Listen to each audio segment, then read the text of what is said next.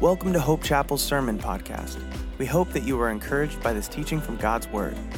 Due to the COVID-19 pandemic, we are not currently meeting for in-person services, but we would love to have you join us for our live stream at hopechapel.org/live. We stream every Sunday morning at 9 and 11 a.m. Pacific Time. Morning, people of Hope Chapel. I hope you're all doing well and that you've arranged yourself in your living rooms or you're on your phone. You got coffee and your kids are being quiet and everything you need in order to study the Word together. So open your Bible to Ruth 2, and we're going to read the entire chapter together, so just bear with me as we do that.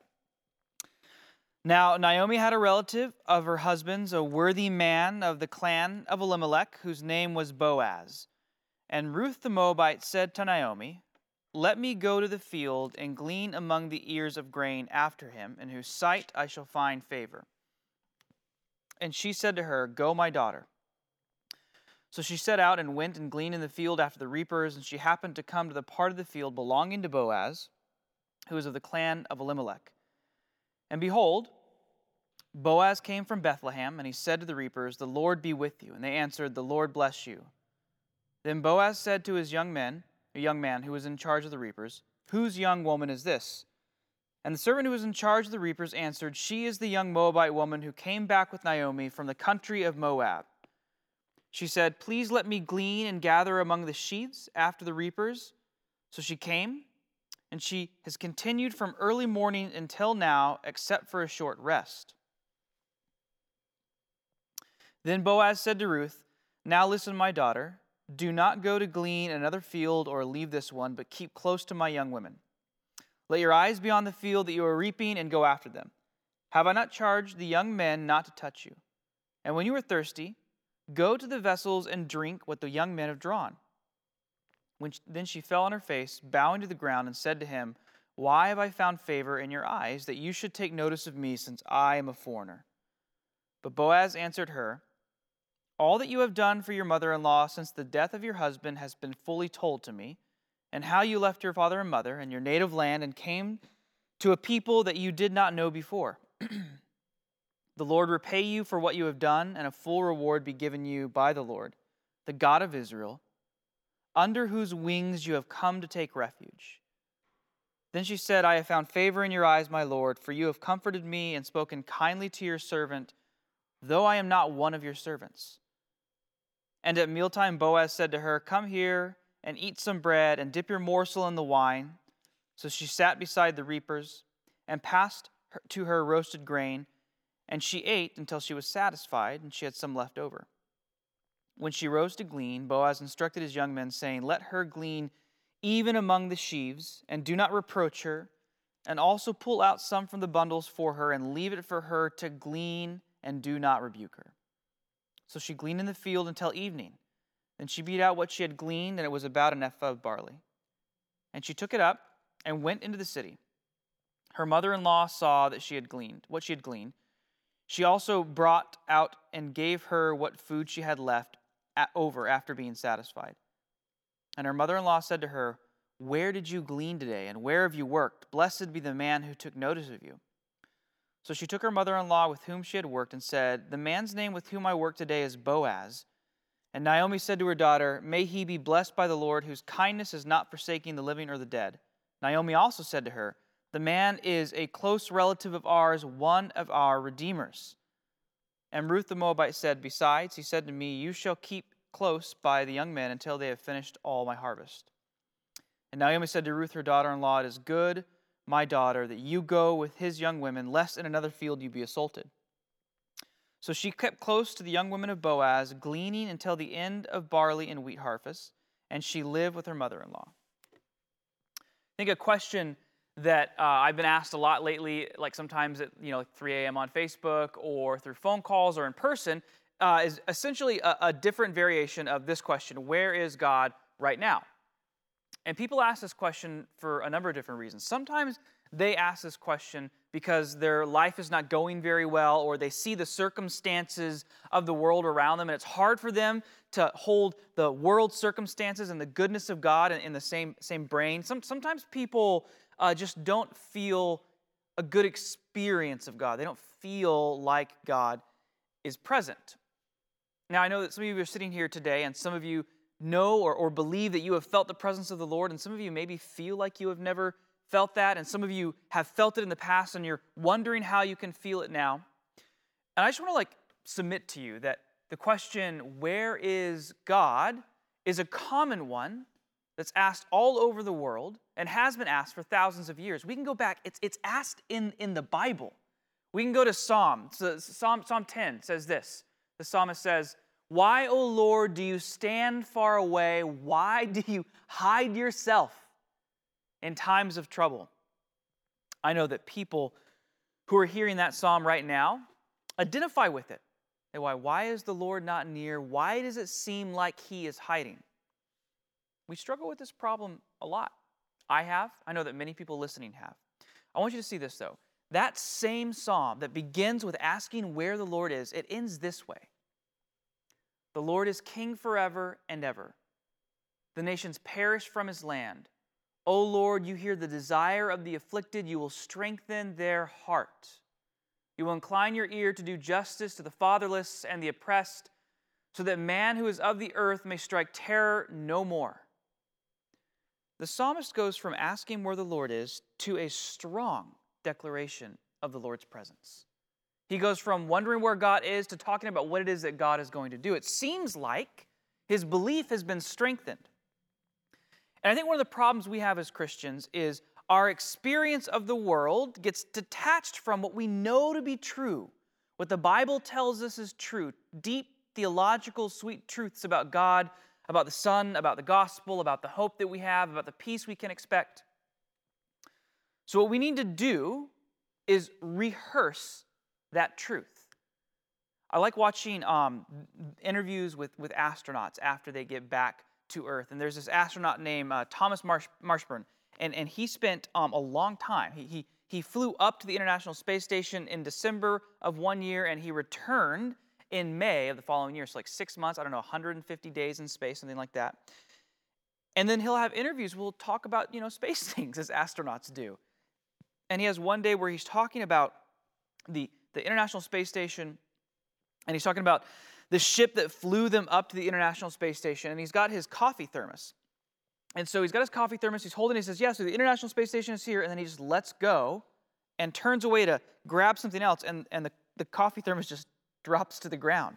And so he grabs this pen that he was wanting to hold, and he looks back, and he is wondering where his coffee mug is, and he looks on the ground and picks it up, and he's kind of annoyed. And then he says, "Okay, so here's the space station." He's got his pen, and he's taking the pen towards the space station, the coffee mug, and then he wants to gesture to something else, so he lets go of the pen, drops to the ground, does something up here, goes back, pen is gone. He's looking for it, realizes it's on the ground, and then he goes, "Stupid gravity." And what has happened is his expectations of the way the world is are no longer squared with the way the world actually is. Reality no longer matches what he expects it to be in his brain. Something that he knows to be true, the existence of gravity, is no longer affecting the way that he lives his life, just dropping things left and right, because there's a detachment. And the only way to reattach is for him to experience gravity. The only way for us to reattach how we feel about the world, wondering where God is, with the theological truths that are in the Bible is to rehearse those truths, to think about them, to reflect on them, to allow them to influence our hearts and our minds, to read about, very importantly, people in the past and their experiences of God as we read them in the Bible. So you may remember the situation of Naomi and Ruth. Elimelech, his name means "my God is king." He's from Bethlehem, and he takes his wife Naomi and his 2 sons out to Moab, the land of Chemosh, because there's a famine in the land, and he thinks there might be food in Moab. And in Moab, Elimelech very abruptly dies. And then the 2 sons marry Moabite wives, and they die. And so Naomi is left just with Ruth and Orpah, these 2 daughter-in-laws who are not Israelites in a foreign land with no way to get any money. Orpah goes back to the household of her mother. And then Ruth, even though Naomi has told Ruth, "I have nothing to give you, no money, no food, no husband, nothing," Ruth then commits herself, binds herself to Naomi, in one of the most moving passages, to my mind, in the Old Testament. We can read it here. "But Ruth said, 'Do not urge me to leave you or to return from following you, for where you go, I will go, and where you lodge, I will lodge. Your people shall be my people, and your God, my God. Where you die, I will die, and there will I be buried. Ruth says, Naomi, I am with you. And more importantly, she says to Naomi, your God is my God. She calls on the name of Yahweh, I think at this point, not really knowing how powerful that name would be. So these two women, they return to Bethlehem, where there's now food. And that's where this chapter essentially opens up. They return to Bethlehem. Naomi is unhappy. She's lost everything. And really, we begin to see these people experience the sweet providence of God in their lives in the midst of really bad circumstances. I think we learn about three things. We learn about living faith. We learn about amazing grace, and we learn about rising hope. And I want to go first to living faith. Read with me the first three verses. Now Naomi had a relative of her husband's, a worthy man of the clan of Elimelech, whose name was Boaz. And Ruth, the Moabite, said to Naomi, let me go to the field and glean among the ears of grain after him, in whose sight I shall find favor. And she said to her, go, my daughter. So she set out and went and gleaned in the field after the reapers, and she happened to come to the part of the field belonging to Boaz, who was of the clan of Elimelech. We have to remember this is the time of the judges. It's after the death of Joshua. It's before the appearance of David. This is not a good time in the history of Israel. There's lots of wickedness, and there's lots of unrighteousness. There's war, and there's armies coming in, and there's people turning away from the Lord, and all kinds of terrible sin. So when Naomi and Ruth return home, they're not necessarily returning to safety, to security, to righteousness, to goodness. They're just going back to where they know there's bread. And so the thing that Ruth is going to engage in is a relatively dangerous thing. She says that she's going to go and glean. So just like as a background, remember, it is the time of the judges. Everyone did what was right in their own eyes. We see all kinds of terrible sin and idolatry amongst the Israelites. And then we're introduced at the beginning of chapter 2 to Boaz. And we just simply read now, Naomi had a relative of her husband's. Who was he? He was a worthy man of the clan of Elimelech, whose name was Boaz. We learn two things. We learn, one, that Boaz is a worthy man. It probably means he's a godly man, a wealthy man, a man who owned land, a man who was capable. He's described as generally a good guy. We're going to learn more about him later. But secondly, here we learn that he is of the clan of Elimelech. He is a relative to the family of Naomi. Now, I know us, when we read stories today, like romance novels or romance films, when we hear that people are relatives, we don't immediately think romance.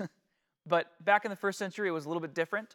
When people who were reading this, or not the first century, when people who were reading this way back in ancient times, when they read this and they heard that Boaz was a relative of Naomi's family, their first thought was something could happen here.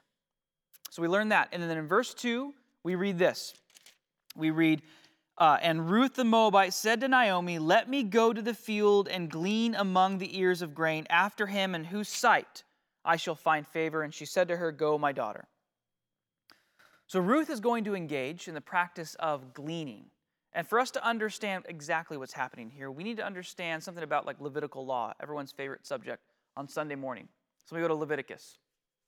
We read the Lord say this, and when you reap the harvest of your land, you shall not reap your field right up to its edge, nor shall you gather the gleanings after your harvest. The idea was this: when you owned land in the Old Testament, when you had some wealth and you went to go and harvest that land, and the people would come through and use their scythes or whatever they are to get rid of all, or to collect all the various, you can tell my farming knowledge is breaking down. I'll give you a better example. When I was 12 and I was given the task of mowing the lawn, I wouldn't really get all the way up to the edges, and I wouldn't really go back for places that I missed. I would leave those for the gleaners. The idea is this: you had land, and you were harvesting that land, and you would leave portions of that land, the edges and things that had dropped and fallen off and been left behind, for those who did not have a reliable source of income to come onto the land and glean the land, take the leftovers. It was a way for God to ensure the provision of poor people amongst the Israelites, of sojourners and foreigners amongst the Israelites, of widows amongst the Israelites. So Ruth, she was going to go out as the land was being harvested, and she was going to glean in the fields of Bethlehem. And just as a reminder here, Israel, Bethlehem in general, this area is not necessarily a safe place right now. Judges was not a time known for just common righteousness. It was a time known for unrighteousness and wickedness and sin and people hurting each other. And what's more than that, Ruth is a female. Ruth is a foreigner. She doesn't know who owns what land, and nobody knows her. What she's doing, by all accounts, would have been dangerous. It would not necessarily have been safe for her to go out alone into the land of Bethlehem, into the fields of the various places in which they lived, and glean, because people were not righteous back then. And it was a danger to her. She moved out in faith, using the means of provision that had been given to God by her.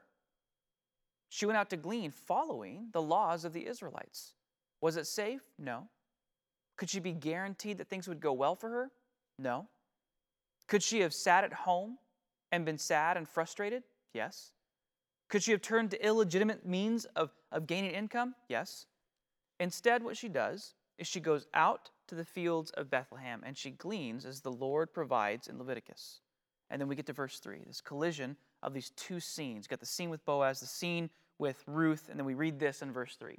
So she set out and went and gleaned in the field after the reapers, and she happened to come to the part of the field that belonged to Boaz, who is of the clan of Elimelech. So Ruth is wandering around. She doesn't know who owns which land. She's gleaning at the various fields, and the text tells us that she just happened to come into the field of Boaz. And the Hebrew here is like she chancingly chanced, or like maybe a really, really common translation in the commentaries was something like by the sheerest of luck. She happened into the field of Boaz, and it's tongue-in-cheek. The author of Ruth is not saying that she actually just by luck happened to walk into that field. It's communicating that she did not walk into that field by accident, but by appointment. Remember, we're considering the providence of God. It was not the hands of fate that directed her to the field. It was the hand of God, the same hand of God, which delivered the Israelites out from under the Egyptians, which parted the Red Sea, which provided for them in the desert. It was the hand of God who intentionally planned for Ruth to be in the field of Boaz. Ruth acts faithfully, and she acts faithfully because I'm convinced that she believes God is faithful. I know right now there are people sitting at home, some of whom are excited, some of whom are frustrated, and some of whom are sad, some of whom are exhausted. We've had a long week in America, and everyone's feeling different things. And this question that needs to be asked of you is, how do you right now, how do you continue to live faithfully in light of what's happening in the world around us? And the answer is, your faithfulness is rooted in your belief that God is faithful. If you believe as God is faithful, you have strength to be faithful yourself. Ruth goes out and she does what the Lord commands in Leviticus. She acts in faithfulness because God is faithful, because God is in control, because God is sovereign over everything. Everything that happened this week, God was sovereign over. Everything that will happen next week, God is sovereign over. It is this just like great line in this pastor named Warren Wiersbe. Pastor Dale actually turned me on to Warren Wiersbe, and he says, God's providence works out in our lives in mystery and delight. Do we know everything? No. No. Do we know what the future will be like? No. I've come to realize that I myself am a bit of a risk-averse person. I don't like not knowing the future, and I often think about all the worst things that can happen. We are often enslaved by our past. We're preoccupied with the present. We're afraid of the future. And all of these emotions, I think many times emotions that become sinful can be tapped down. They can be mitigated. They can be cured if we take up the belief in the mystery and the delight of the providence of God. How can we be faithful right now? We believe that God is faithful and that He is in control. Trusting in God's faithfulness allows us to have a living faith. We see that happen early with Ruth, right at the beginning of chapter 2. We read about living faith. I want to move on to amazing grace. I think there is a pattern in the Bible, a pattern in both the Old Testament and the New Testament that shows that faithful living leads to blessing, leads to God's grace. And what I do not mean by that is that we earn our salvation. I do not mean that. If you're sitting at home and you think you just heard you earn your salvation, that's not what I said. I think there's a pattern in the Old and New Testament that faithful obedience can sometimes, oftentimes, lead to blessing. And that's part of what we see in the book of Ruth. We see Ruth continue to act in faithfulness, and we'll see Boaz and Naomi do the same thing, and they're blessed through that. And then we, because Jesus is a descendant of Ruth and Boaz, we are blessed through that. But the message of Ruth is not do good and good things will happen to you. I actually think we get to this greater message of Ruth when we get into chapter 2 and we read about Boaz. You may have heard of Charles Spurgeon. He's this famous preacher. He's often called the Prince of Preachers. You can read a bunch of his sermons online and in books, and he was probably the first megachurch pastor. If you've never heard of him, his sermons were translated into tons of languages the same day in the 19th century, and they were sort of mailed all over the world. And one of the things he says about Jesus Christ that I think helps us to understand Ruth is he called Jesus Christ our bountiful Boaz. And I always really liked that description of Jesus, because Boaz is what we would call a type of Christ. He's a figure in the Old Testament that points forward to Jesus and the sort of ministry and mission that Jesus would have. He's both an actual ancestor of Jesus, but he also is one who points forward to who Jesus was. We meet Boaz in verse 7. He arrives on the scene, and the first thing he says to his workers, let me just go to it so I say it right. He says, the Lord be with you. And they answered, the Lord bless you. So in verse 1, we learn that Boaz was a worthy man, a good man. And in verse 4, we learn that Boaz is a godly man. And remember, it's the time of the judges, and things are not really going well in Israel. So there's many senses in which Boaz inhabits sort of this different world than the entire world that Naomi and Ruth had been experiencing before. And the world that we know is raging around him in Israel. He's a man who seems to be a godly man, and then he notices Ruth. He quickly approaches his own worker and says, Who is that in the field? And the answer that the worker gives him is essentially nobody. And he doesn't just say, actually, who is that about Ruth? He doesn't ask who is that. He asks, whose is that? To whom does she belong? And if you're sitting here and you're reading this and thinking that's really not the sort of thing we would say today about women, I understand that. At that time, it was necessary for women to be in households with men who could support and care for them. Women did not have their own source of income in any easy way. So he's asking, to whom does she belong? And the worker says, nobody. She's a foreigner. She's a widow. She doesn't belong to anybody. And so Boaz approaches Ruth, and I think here in this chapter we read about the gospel according to Boaz. We get to see his life play out in such a way that it points forward to the life and the work of Jesus. So I'm going to read 8 through 17 again. Then Boaz said to Ruth, now listen, my daughter. Do not go to glean in another field or leave this one, but keep close to my young women. Let your eyes be on the field that they are reaping, and go after them. Have I not charged the young men not to touch you? And when you are thirsty, go to the vessels and drink what the young men have drawn. Then she fell on her face, bowing to the ground, and said to him, why have I found favor in your eyes that you should take notice of me, since I am a foreigner? But Boaz answered her, all that you have done for your mother-in-law since the death of your husband has been fully told to me, and how you left your father and mother and your native land and came to a people that you did not know before. The Lord repay you for what you have done and a full reward be given you by the Lord, the God of Israel, under whose wings you have come to take refuge." Then she said, "I have found favor in your eyes, my Lord, for you have comforted me and spoken kindly to your servant, though I am not one of your servants." And at mealtime, Boaz said to her, "Come here and eat from some bread and dip your morsel in the wine." So she sat beside the reapers, and he passed to her roasted grain, and she ate until she was satisfied, and she had some left over. When she rose to glean, Boaz instructed his young men, saying, "Let her glean even among the sheaves, and do not reproach her. And also pull out some from the bundles of her, and leave it for her to glean, and do not rebuke her." So she gleaned in the field until evening. Then she beat out what she had gleaned, and it was about an ephah of barley.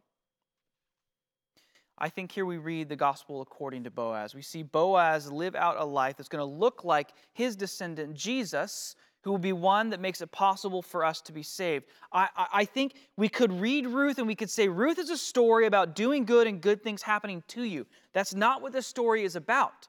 The story is about the graciousness of God, who gives us what we do not deserve, far above and beyond anything we might imagine. And we see that with Boaz here.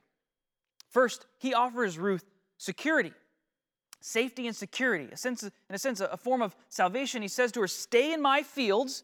I've ordered all of my men not to lay a hand on you. Remember, the fields are dangerous. It's not safe for her to go out wherever she wants. He says, if you stay here, you will be safe. It makes me think of Jesus in at least two ways. One is this: when Jesus arrives on the scene of his ministry and he encounters people who are demon-possessed, who are oppressed by demons, who are being harmed by demons, who are not safe, he casts those demons out by word alone and often says to those demons, "Do not come back." He goes around to places that are in captivity, that are unsafe, and he casts out the demons and he protects those people and he saves them. More importantly is our sense of eternal security. The fact that the Lord, he finishes what he starts. Paul says this as he's writing to the church at Rome. If we look at Romans 8, "For those whom he foreknew, he also predestined to be conformed to the image of his Son, in order that he might be the firstborn among many brothers. And those whom he predestined, he also called. And those whom he called, he also justified. And those whom he justified, he also glorified." Once God has you, he's not going to lose you. No matter what's happening around you, the world you live in, the political environment you live in, your financial situation, he will not lose you. He finishes what he starts. You are in the hands of God, and he can keep you safe. It's like Boaz saying to Ruth, "Stay in my field. You are safe here." He offers a sense of solidarity. Boaz, he is the sort of guy that probably doesn't have to show up to the fields at all. It's clear that he has employees that are taking care of business for him. He certainly doesn't have to stay for lunch. He doesn't have to eat with his men, and he does not have to invite Ruth to eat with them. But he does all of those things. He's a worthy man. He's not like a formal king or a prince, but he's in charge. He is, in a socio-political sense, above everyone else who is there. But he eats alongside them, and he invites Ruth to eat with them. He condescends. He gets down to their level. And he does that so that an outsider like Ruth might be made an insider. It makes me think of Philippians 2. I've read it a bunch of times at church. I'm going to read it a bunch more times. "Have this mind among yourselves, which is yours in Christ Jesus, who, though he was in the form of God, did not count equality with God a thing to be grasped, but emptied himself by taking the form of a servant, being born in the likeness of men." I know you've heard online or through friends or through stupid memes that Christianity is like all the other religions. They just generally say good things about God. That is not true. Here's what's unique about Christianity: the Lord of the universe, the one through whom everything was created, the one through whom all things are presently sustained, the one through whom everything will be gathered together at the end. He took on human form. He became like us. He died like us so that we might live like him. We read the story of God who condescends, who empties himself, who gets into the dirt, who dies on behalf of humankind so that all who call on the name of Jesus might be saved. He empties himself of a certain type of glory so that we may be glorified eventually. And he does this, right? He does all of this to make an outsider an insider, like Boaz to Ruth. Boaz offers Ruth satisfaction. She eats what she needs to eat, and she's satisfied. He invites her to join them for the meal, and she eats the meal, and she's satisfied. When she's thirsty, she can drink from the vessels, the water that Boaz's men have drawn. In the Gospel of John, Jesus, he goes up to the Feast of Booths, the Feast of Tabernacles, and it's this week-long celebration, maybe the most important celebration. Maybe it's Passover, maybe it's the Feast of Booths, maybe the most important celebration that the Jews take part in at this time of the year, and they spend a week. And during that week, during the day, they cry out to God for water. Now, today, we're not super worried about water. If I turn on my faucet, I'm like 100% guaranteed for water to come out of that faucet. I can stop and buy a water bottle if I need to. I can get a water fountain. I'm not really worried about where water is coming from. I'm not thinking about whether there's enough water to water crops, even though maybe that's a problem right now. I don't really know. But in the time of Jesus, water was not readily available all the time. You really relied on water. So they would spend a week crying out to God, "Can you give us water?" Because water was life-giving. So Jesus does this at the Feast of Tabernacles. On the last day of the feast, the great day, a week, they've been crying out for water for a week. Jesus stood up and cried out, "If anyone thirsts, let him come to me and drink. Whoever believes in me, as the scripture has said, out of his heart will flow rivers of living water." And a few chapters before, Jesus is with another outsider, much like Ruth, a Samaritan woman. We read this in John 4. "Everyone who drinks of this water will be thirsty again, but whoever drinks of the water that I will give him will never be thirsty again." Church, in Jesus, you can be satisfied. I'm not necessarily saying that you will always be emotionally happy. I'm not saying that your desires in this present life will always be fulfilled. I'm saying in Jesus, you will have what you really do need, and your desires will be changed so that you'll have what you want also. Money can be good, but it will not satisfy you. Relationships can be good, but they will not satisfy you. Children, I love my children. Children can be good, but ultimately they will not satisfy me. Power, it can be good, but it will not satisfy. Only Jesus will actually satisfy you. I know, there's probably some people sitting at home right now thinking, I'm not satisfied. I want you to know only Jesus can actually satisfy you. So we see security and solidarity and satisfaction. We also see surplus. We see a surplus. So Ruth she's invited to eat with Boaz, and she eats until she's satisfied, and then she has food left over. And then Boaz tells his men, listen, whatever she wants to glean, let her glean, don't reproach her, let her take anything she wants, don't stop her at all. And then also he's like, and then take stacks of barley and leave it out for her and let her have that too. And then so she takes what she has and she does whatever process she needs to in order to prepare it and take it home. And it's probably ends up being, according to all the math that I read in the various commentaries, probably ends up being about a half month's wage. It's like imagine someone took you to lunch. You're like, oh, thank you so much for lunch. And they're like, I also would like to pay your rent. Boaz is giving her more than she needs. Probably more than she wants, more than she can imagine. We see Naomi's response. Maybe Boaz likes Ruth. We'll see. Again, it makes me think of Jesus. Ephesians 1, as Paul is talking about what it is that we have in Christ. But just remember, Paul's in prison when he writes this chapter. He's literally imprisoned. And he writes this: "Blessed be the God and Father of our Lord Jesus Christ, who has blessed us in Christ with every spiritual blessing in the heavenly places, even as he chose us in him before the foundations of the world, that we should be holy and blameless before him. In love, he predestined us for adoption to himself as sons through Jesus Christ, according to the purpose of his will, to the praise of his glorious grace, with which he has blessed us in the beloved.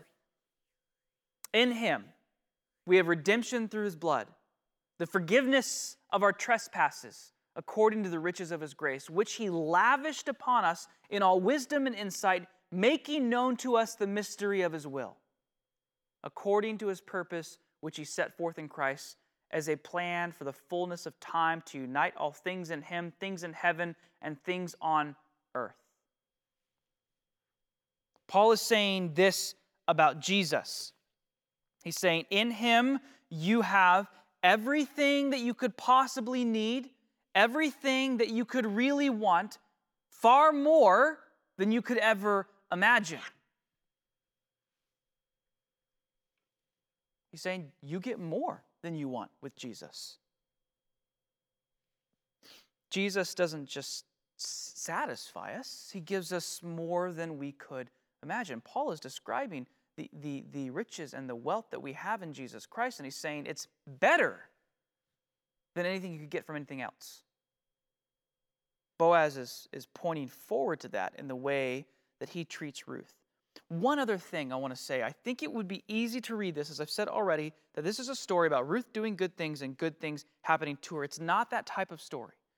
Ruth asks Boaz, she's like, why are you treating me this way? What's the reason that you're treating me this way?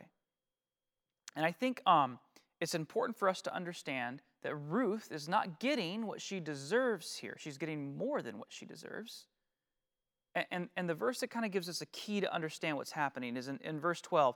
When Boaz begins to explain to her why, he doesn't really actually answer all that well. He says, "The Lord repay you for what you have done." He directs his words to being about God. And a full reward be given you by the Lord, the God of Israel, under whose wings you have come to take refuge.